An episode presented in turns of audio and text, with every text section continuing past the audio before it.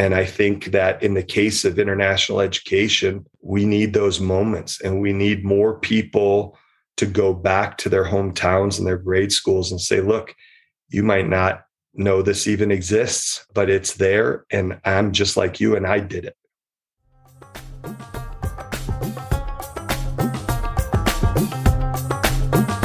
Hi, I'm Jessica. And I'm Girish. And this is the Destiny Benders podcast, where we explore the impact of international education on the lives of students and professionals from across the globe.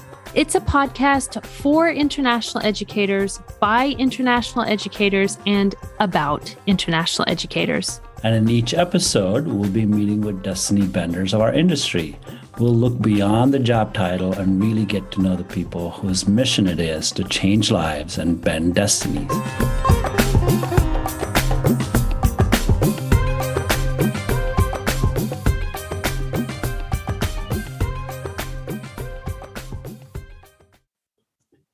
Our guest today is Troy Peden, founder of GoAbroad.com. Troy, my brother, welcome to the podcast. Thank you so much for inviting me. Hi, Troy. It's really nice to meet you, and I'm excited to hear your story today. Great. Thank you. So, Troy, you've been around. Uh, you know, like I was telling Jessica, you're one of the coolest cats in town that I know. Uh, you've done some amazing work out there, but I don't think a lot of people really know where you came from, how you got started, the whole Go Abroad story, and then all the work that you've been doing since. And I know you were just in Ukraine. So please share with us your life journey. Sure. So, uh, first of all, I'm an unlikely international education participant or professional. I came from a small rural town in the Midwest in the United States. My parents are uneducated, and uh, the uh, possibility that I might spend a good portion of my life abroad didn't seem to be uh, in the story. Uh, but I will tell you that my first trips abroad, volunteering abroad, uh, broadened my perspective, changed my attitude, changed my life, changed my politics, changed my ideals. I ended up um, working with international students, uh, doing some of the things that you've done. Um, my first graduate program was deaf education. I ended up volunteering uh, with a Buddhist organization, resettling handicapped refugees from Asia into Europe.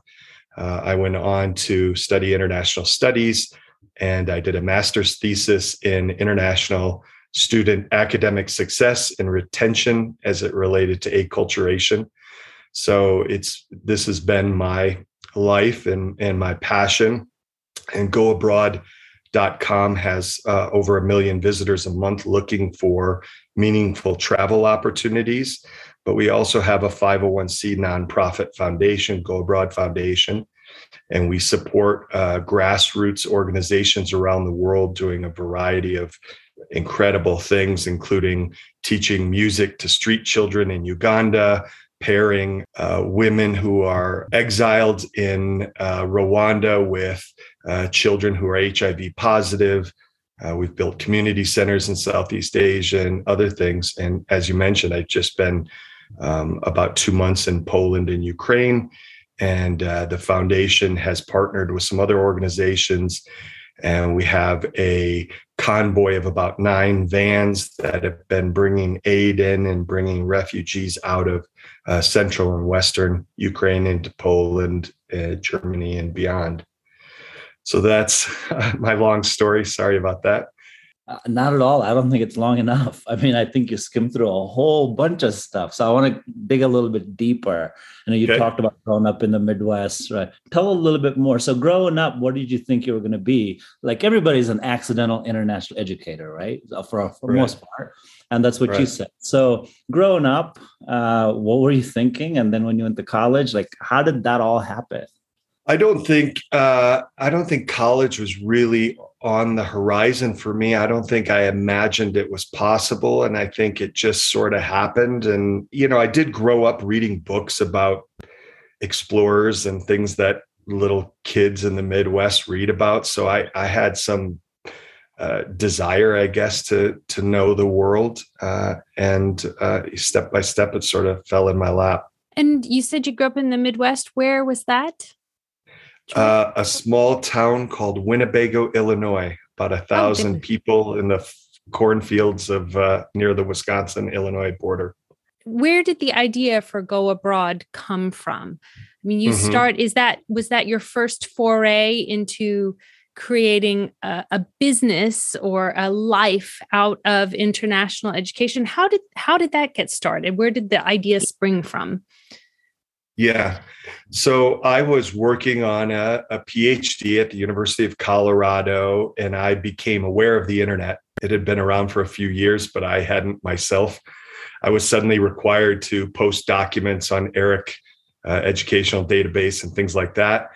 And uh, it also uh, just so happened that that year, Council Travel which had a publishing subsidiary, and they used to publish these guidebooks, which I kept in my study abroad office. And in those days, at the beginning of the internet or pre internet, students would come in the office, they'd look through these huge catalogs for hours, they'd write down addresses and phone numbers, contact organizations. Uh, those organizations would mail paper applications, and the whole process uh, it's a, it's surprising anybody was able to ever go abroad, right?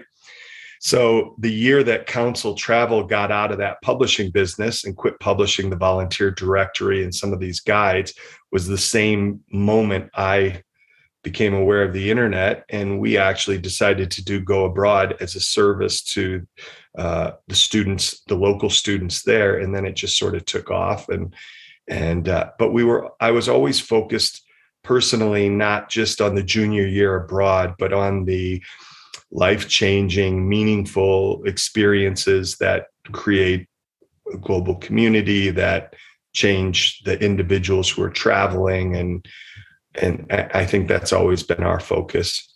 I have a question. When you mm-hmm. started Go Abroad, did you have an office on the second floor in Denver of on like Broadway or Lincoln or yep. right around and Broadway. Yes. I above I the, used to work there. Above the Hornet. You worked I, where? At uh, in that same building. I'm just Are you kidding? Re- I'm realizing I'm thinking about it and realizing I feel like we've met before. Um and this yeah, was what, in 2002, 2003 and I worked wow. at a, a company called i2i. And I think we shared offices with you, or where our office was right next to Go Abroads or something. But i2i crazy. was a, a volunteer tourism organization. So we sent um, a lot of gap year students or college students, but anybody of any age could sign up for these Are volunteer. You talking, programs. Are you talking eye to eye Deirdre Bounds? Eye to yes, eye? yeah, yeah, yeah. She was the woman who started the company. Yeah. Uh-huh. So if you want to get even weirder, she actually came to my place in Winter Park when she was coming up with the idea for Eye to Eye. And she slept on my couch and we booked the URLs for her. And we discussed, we discussed really the first ideas of online TEFL exactly. Yeah. So that Deirdre Bounds is, has been a great friend of mine since she was a stand-up comedian. Yeah. I worked at I, I just visited her in Harrogate. Yeah. Oh my goodness. So, and this is how I met my husband because my husband worked at I2I in Leeds in their office, and I worked at I2I uh-huh. in Denver for a number of years. And then I got transferred from the Denver office to the Leeds office, um, where uh-huh. I met Matt, who I am now uh-huh. married to. Um, and and eye to eye brought us together, and we right. obviously don't work there anymore. But uh, yeah, right. so it's an important part of our life. And I was thinking as you were talking, I was like, I know, I know you from somewhere. So it was many, many years ago, but we have well, met. I've I've probably met your husband in their office in oh. the UK. yes, he worked there he, for a long time. Yeah, that's so funny. So yeah, so Deirdre lives in Harrogate. You've stolen now. your podcast, Girish. I was like, wait, hang on a second. You guys can catch up later because I want to get back to Sorry. Sorry. No, no, no. Anyway, this Troy, is amazing. Going, one but... of the things, right? So we we said earlier, people get into international education on accident. But when you start to dig deeper, there's like the six degrees of separation. Like everybody knows somebody mm-hmm. that knows somebody. So that's mm-hmm. what makes this industry really, really cool to work in, I think. Right. So I mean, what an amazing thing, right? I mean, Troy, you and I have known for each other for years, and now it looks like you guys knew each other for 20 years. Um, right, right. But I want to go back to your genesis of Go Abroad, and you mm-hmm. you refer to it as meaningful travel. Mm-hmm. Can you talk a little bit about that? There's a, a lot of study abroad companies out there, a lot of study abroad opportunities that are presented to students. Universities are trying to increase the number of students studying abroad, et cetera. Tell us a little bit more about the meaningful travel piece of it. How do you facilitate it? And what do you see mm-hmm. outcomes from the experiences that students go uh, using your service? Mm-hmm. Well, I'll tell you, when I started in the field, I, I probably had a bit of an elitist attitude that if you weren't going for a year it wasn't a true immersion experience. If you weren't if you didn't have the prerequisites if you didn't have the language and so on. I have a different attitude today and my attitude today is that probably everybody going abroad is having some meaningful uh, experience at some level even those that are shocked uh, out of their their beliefs in their and they appear to be having a negative experience. I also believe that short programs uh, can be meaningful. And I believe that going for a degree abroad isn't necessarily meaningful if you don't gain some acculturation uh, in your experience, if you don't broaden your horizons, if you don't take back things beyond the technical uh, academic uh, experience but we are a database of over 10,000 organizations, and those organizations vary in how they assess outcomes and, and what they do. And some obviously are much better than others. Some are focused on uh, environmental sustainability. Most are focused a little bit, at least, on cultural sustainability. I think, uh, without getting off on a big tangent here, we obviously had a another uh, horrific tragedy in the United States yesterday. I am a huge believer that the United States, if there's any advantage to the United States, if there's anything special about the United States, it's that historically, uh, and not without hiccups and hurdles, but we have been able to embrace a variety of attitudes and and absorb uh, a variety of cultural perspectives. And I feel like things like this tragedy yesterday requires new voices. And uh, and I am a huge believer that international students studying abroad who uh, they either go back to their home country and share the things that they've learned, they share new attitudes and new ideas, or they stay here in the United States and they add to this new dialogue and present new perspectives because we are so stuck in this in this debate that is not helping us and and nobody can go beyond it. We need new voices. We need voices from from all genders from from all perspectives from all socioeconomic uh, communities. Yeah so how do we do that troy? I mean i think some of that um, understanding or openness is waning in this country. I mean, like you said, we can go on a tangent, but we don't have to. But just talking about study abroad, one of the challenges is to actually get students to go study abroad. Uh, and it's very mm-hmm. anemic, in my opinion, the numbers of students that go study overseas or even short term experiences. How can we do something? what should we do? What should institutions mm-hmm. do differently? Well, I would say you're right. There has been a a negative dialogue, and not just in the United States, but in some European countries and some Asian and, and Latin American countries that has been backward looking and ethnocentric and, and nationalistic and so on. I will say, however, on a positive note, I believe that during this pandemic, we have had probably one of the greatest shifts in attitudes and values. And I believe that this generation that's going to university now is probably uh, more interested in experiences, more interested in a global community, less interested in a career track, less interested in money alone. And I think that's, uh, you know, I think that is a is exciting and and hopeful. But you're right, especially for U.S. students studying abroad, it's it's still in its infancy, but there are advances every day. And when I started at the University of Colorado at Denver in the early 1990s, I was the first full-time study abroad guy. And I had faculty who said, Oh, that's not going to work here. You don't understand. These students don't have money.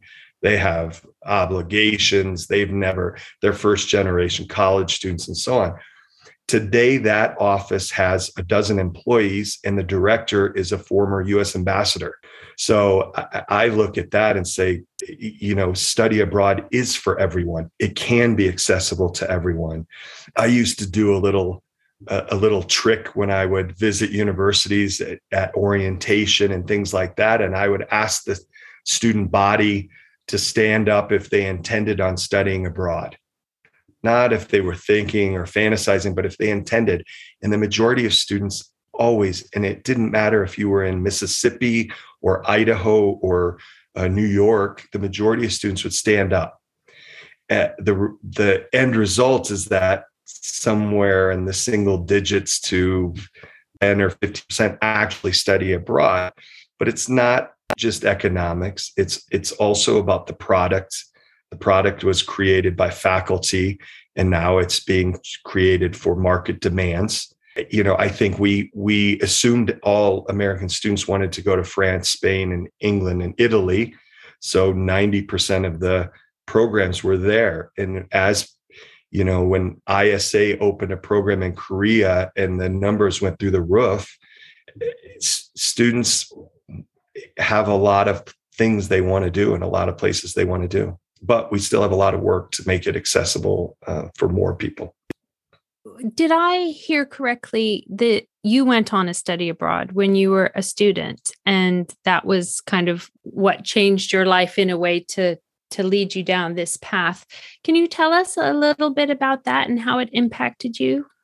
Yeah, as a teenager, actually, I volunteered in Latin America, and that was probably my first experience. And I just, I, I ended up spending a lot of time, particularly in Central America. And I, I think I was just sort of shocked to learn that there was other perspectives and that things that I thought to be true were not uh, entirely true it it changed my life completely. I shudder to think what I might be doing now if I had not had that experience.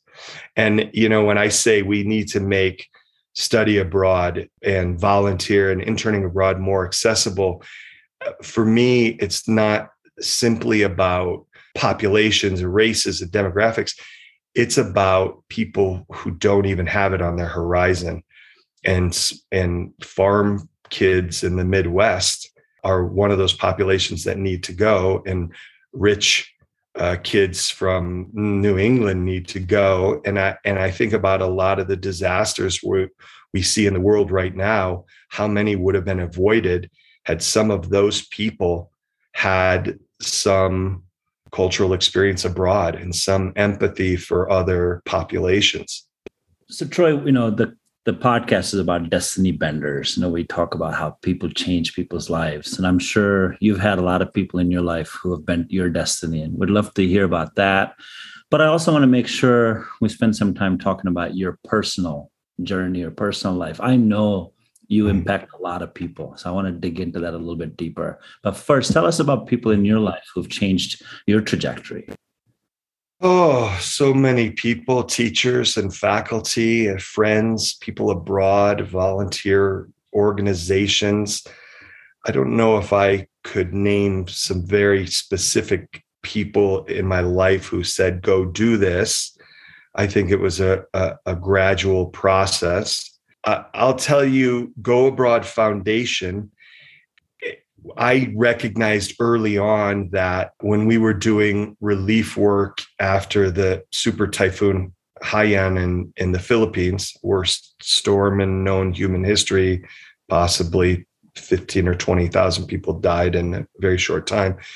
Um, I, I knew we didn't have the tools or the expertise to come up with a typhoon strength housing or to solve the food chain issues or uh, those sort of things. What I felt like we always were good at was helping a smaller population towards the finish line. It, you know, it's not in our mission, but it seems to be what we keep doing. And in Ukraine, we have met families at their moment in the Ukraine that that very first moment where they realize they're going to be okay or they're going to live or they're going to get out. And we've seen them all the way to a home in Ireland or Spain or Italy or Austria or whatever and we're still talking to them and we're still uh, working with them to get work and to help their families back home and so on. So it, it might be because that feels the best for me and for us at the Go Abroad Foundation to see these a smaller population of people uh, to the finish line. I think I went completely off track there on your question. no, uh, not at all. I think it's it's all in the same vein of, of conversation. But now, I was just curious because I see a lot of the work that you do I saw that you helped the family uh, make home with uh, the Kurtzmans in Barcelona. I see. So, I mean, things like that. And I've, I've, observed your work from a distance, obviously, not just for Go Abroad, but the foundation. So, I was kind of more curious about some of the personal work that you're doing. I know your kids mm-hmm. mean a lot, you travel a lot. Mm-hmm. So, I want mm-hmm. you to mm-hmm. talk a little bit about that. Sure. So, I have eight children, five biological and three adopted it was actually at a Go Abroad Foundation fundraiser in the Midwest. We did a series of fundraisers uh, and events. I believe it was on the Women's March tour. We took the Go Abroad RV and our staff, and we went to the Women's March, and we had events along the way. And I had a friend, uh, an old friend, who said to me, "You know, you're you're dabbling in with karma or something like that. He said the, there's these uh, sibling sets in developing countries that never get adopted. And it sort of struck me, and I went back and I did a little research. And, and in the case of Colombia, I don't know that these statistics are exact, but it was something like a single child gets adopted 80 some percent of the time. If there's two siblings, it's down to like 14% of the time if there's three siblings, it almost never happens. And so uh, I went to my wife and I said, I got this crazy idea. And and she said, okay. And we ended up with three siblings who had refused to their credit to be adopted individually. Had they agreed to do that, they would have been adopted years ago. Instead, from one, two, and five years old, we adopted them at ages 12, 13, 14, and 17, something like that. So, and, and in their lifetime as orphans, they had never had a single serious inquiry. I, I think had I not worked with orphans in the in Southeast Asia or in Ecuador or in the in the UK or with the the uh, refugee program that probably never would have come across my horizon and and um, my daughter from Colombia who 4 years ago didn't speak a word of English has just graduated walking across the stage at Red Rocks Amphitheater and and she's on her way to to do a degree abroad in Barcelona. That's amazing.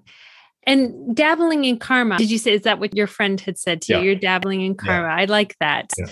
What comes around goes around, right? I believe mm-hmm. in that. Do you believe in that as well? And, you know, how does that sort of principle guide you in the things that you do?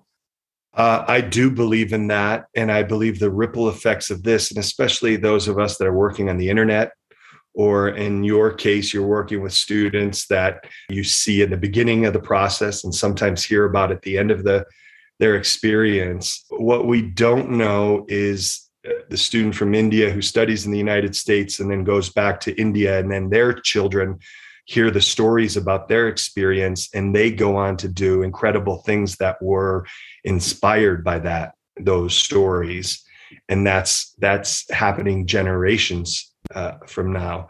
So I do believe that. And I'm always excited when you have these little rare moments, and they're pretty rare, but where you meet people abroad and they say, "Oh my God, go abroad." That that's how I did this thing, and it went on to lead to this lifestyle. And I thought I was, I thought I wanted to be a uh, insurance claims adjuster, and now I'm a nutritionist in the village or something like that.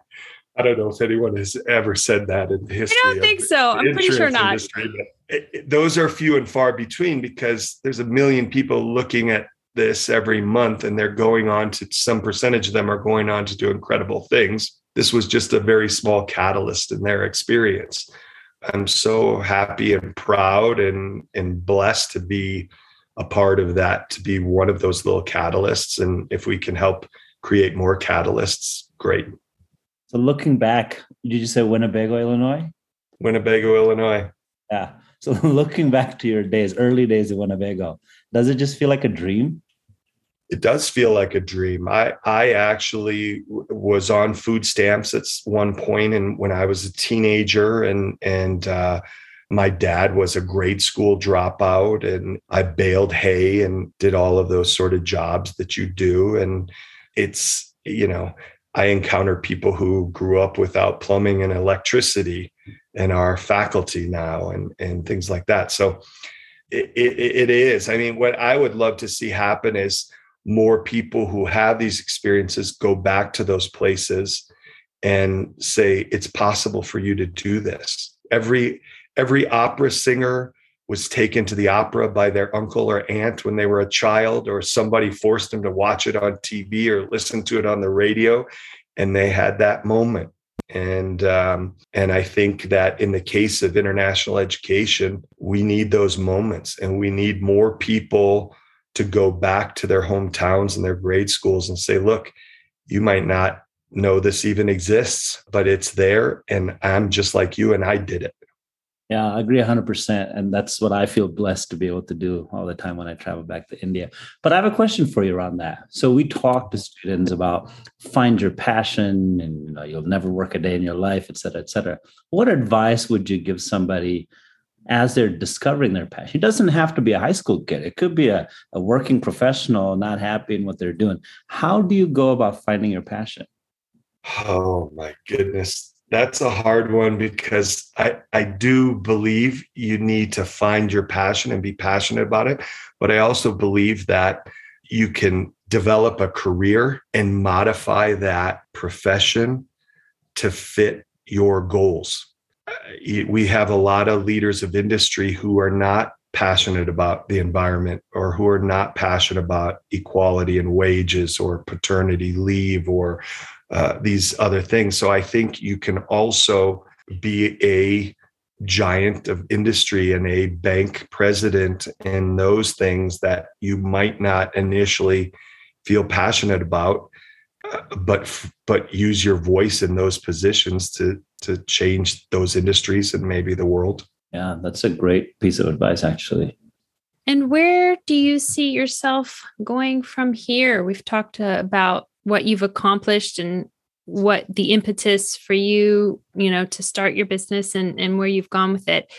But I can't imagine that you're happy with just staying where you are mm-hmm. and doing, you know, what you've achieved. Mm-hmm. What's next? I want to focus more on impactful opportunities for travel and working more working more with grassroots organization to do some bigger change. Uh, my daughter my youngest daughter had me go to uh, Malawi and Zambia, and we visited some grade schools where um, you visited the kindergarten class that was being taught outside under the tree, and there were perhaps 400 students in that class, and 200 were boys and 200 were girls. And by the time you got to the sixth grade class, there were 200 boys and there were 10 girls. You see those things and you say, this is a huge issue that only Oprah Winfrey can address, or the UN uh, needs, you know, professionals and so on. But when I was there, we visited one woman in a village in Zambia, if I can tell this story. And I videotaped my conversations with her and spent a couple days with her. And she told me when she was a child in this fishing village, she went around to the neighbors' houses and asked them if they had books, and she would borrow their books and read them cover to cover. So she read the 1988 World Almanac over and over and Accounting 101 and these cosmopolitan magazines and so on. She told me that she avoided having friends in grade school because um, she was uh, she wanted to be focused on academics and her father had 80 some siblings because his father had uh, quite a few uh, spouses. And so that was the the system that she grew up in right? It was generally believed that when girls had their first period they should leave school. And there were logistical excuses for that. Uh, there were also parents felt like the girls would then that was the the point at which they should go get married. And they were not malicious in the, that intent. They felt like child marrying meant that she was now going to have a have food and have a family and someone to support her and a roof over her head and so on. This woman however miriam uh, persuaded her mother and father to let her go all the way through high school. And at the last day of school, the, the head of the school came to her household and informed the parents that she had scored the highest score on the national exam, which she said was even more devastating because she knew she wasn't going to college. Uh, but through the Africa Education Program, she was able to go to nursing school and uh, she is now uh, entering medical school. What I gained from that experience was that the parents and the father in particular, he told me he didn't know it was possible. He didn't know it was physically possible, legally possible. He didn't know that a woman had ever done this before. But she became the economic uh, leader of her entire family and her neighborhood. The boys who went on to college, a lot of them end up becoming taxi drivers and motorcycle uh, drivers and and working on the farms and and vending and things like that a lot of those women go on to the cities and they become secretaries and teachers and, and nurses that have a greater economic impact so my experience in Malawi and Zambia said that perhaps the missing piece here is the economic piece for the family, for them to have a re- reward. So I I think the solution, one of the solutions in Malawi is eh, health education, reusable pads, things like that, education for the community. But girls go home from grade school and they, their day starts. They start working and doing chores and stuff. The boys go home and do homework. So the girls also need catch up time. They need tutoring. They need a center for girls that's safe. And they probably need some nutritional benefit as well so that they can stay focused in school. And that's an economic benefit for the family if the girl is being fed one meal a day at school. But then the last piece is the parents need to understand that an educated daughter is much more beneficial to the family than simply handing off her uh, food cost to somebody else so, anyways, I I told you Go Abroad Foundation doesn't have big solutions, but sometimes when you're there and you're faced with it, the same way international students in the United States are here and maybe faced with some of the dilemmas that we can't address in our own society, you have a little bit of a different perspective and you see uh, some small missing pieces. I don't know in my lifetime if I'll be able to solve that, but I would like to try that that those are the things that I would like to do with the rest of my story. Yeah, it's wonderful, Troy. I mean, yeah, we don't always need big solutions, right? Little solutions sometimes make a bigger impact. Little drops of water make a mighty ocean, and all of that, right? I, I admire the work that you do. Hats off. Well, we we always end our podcast with uh, a series of just a quick fire questions, a little bit lighthearted. I'm always curious. You have some serious, serious beard game how, how long did it take for you to grow that? How do you manage that? So I was in the Australia outback in a camper van with my children after the super typhoon.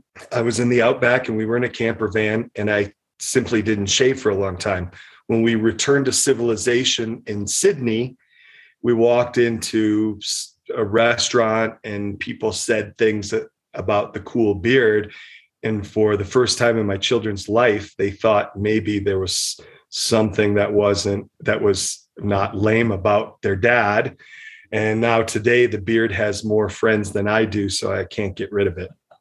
but I will say I have cut off about six inches because I'm on my way to Southeast Asia and uh, it's not quite as popular there. And it's also a little bit hot and humid there. And uh, so. All right. My quick fire question for you. At the beginning, you said you're in Evergreen, Colorado. Is that mm-hmm. where you live yep. now? Yeah. Ever- I live here permanently, but I try to spend my summers abroad uh, with the kids. So where is your favorite place in the world? You you live in Evergreen, but you've got to have mm-hmm. is Evergreen your favorite place or do you have somewhere that you love to visit and that's a place you'll maybe always return to? Mm-hmm.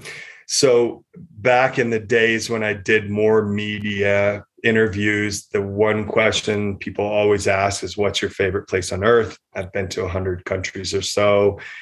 It's it's really an impossible question. Politically, it's not a great question to answer, but it's an impossible question to answer because I spent last summer in Cyprus and Cyprus is beautiful. The food is incredible. The weather is great.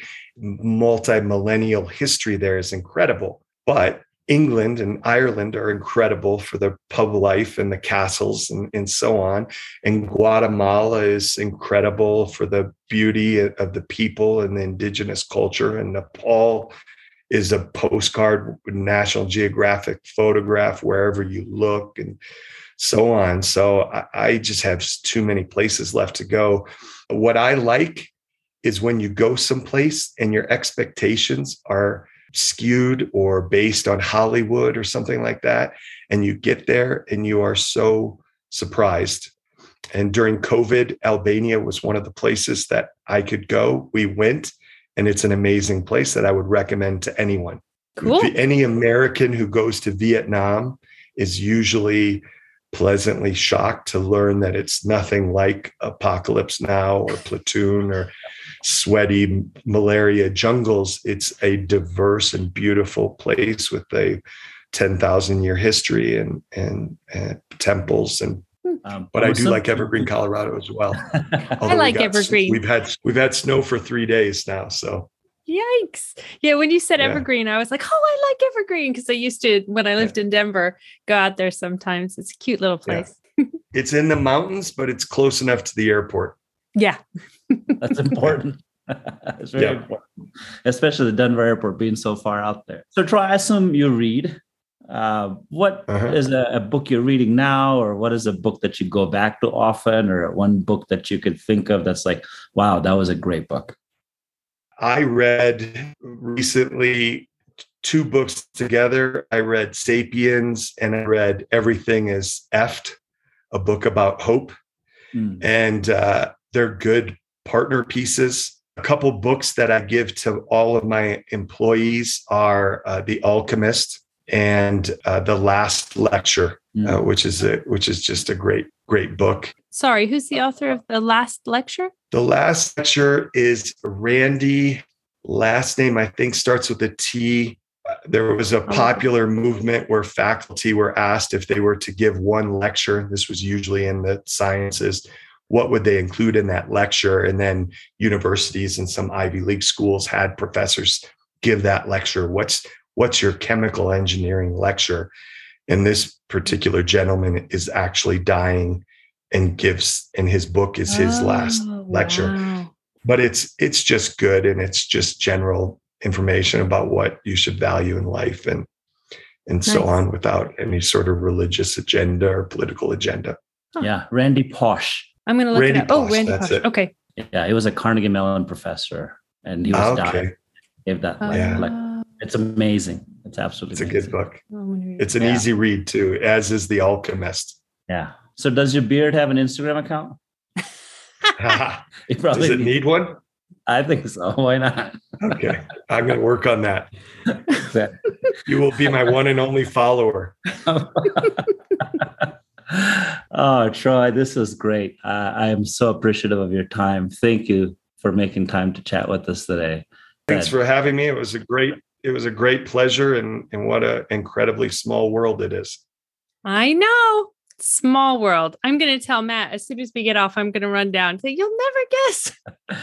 Uh, but no, hey, uh, Godspeed to you, my friend. Uh, you're doing some amazing work. We wish you the best. And I can't. Thank you so much.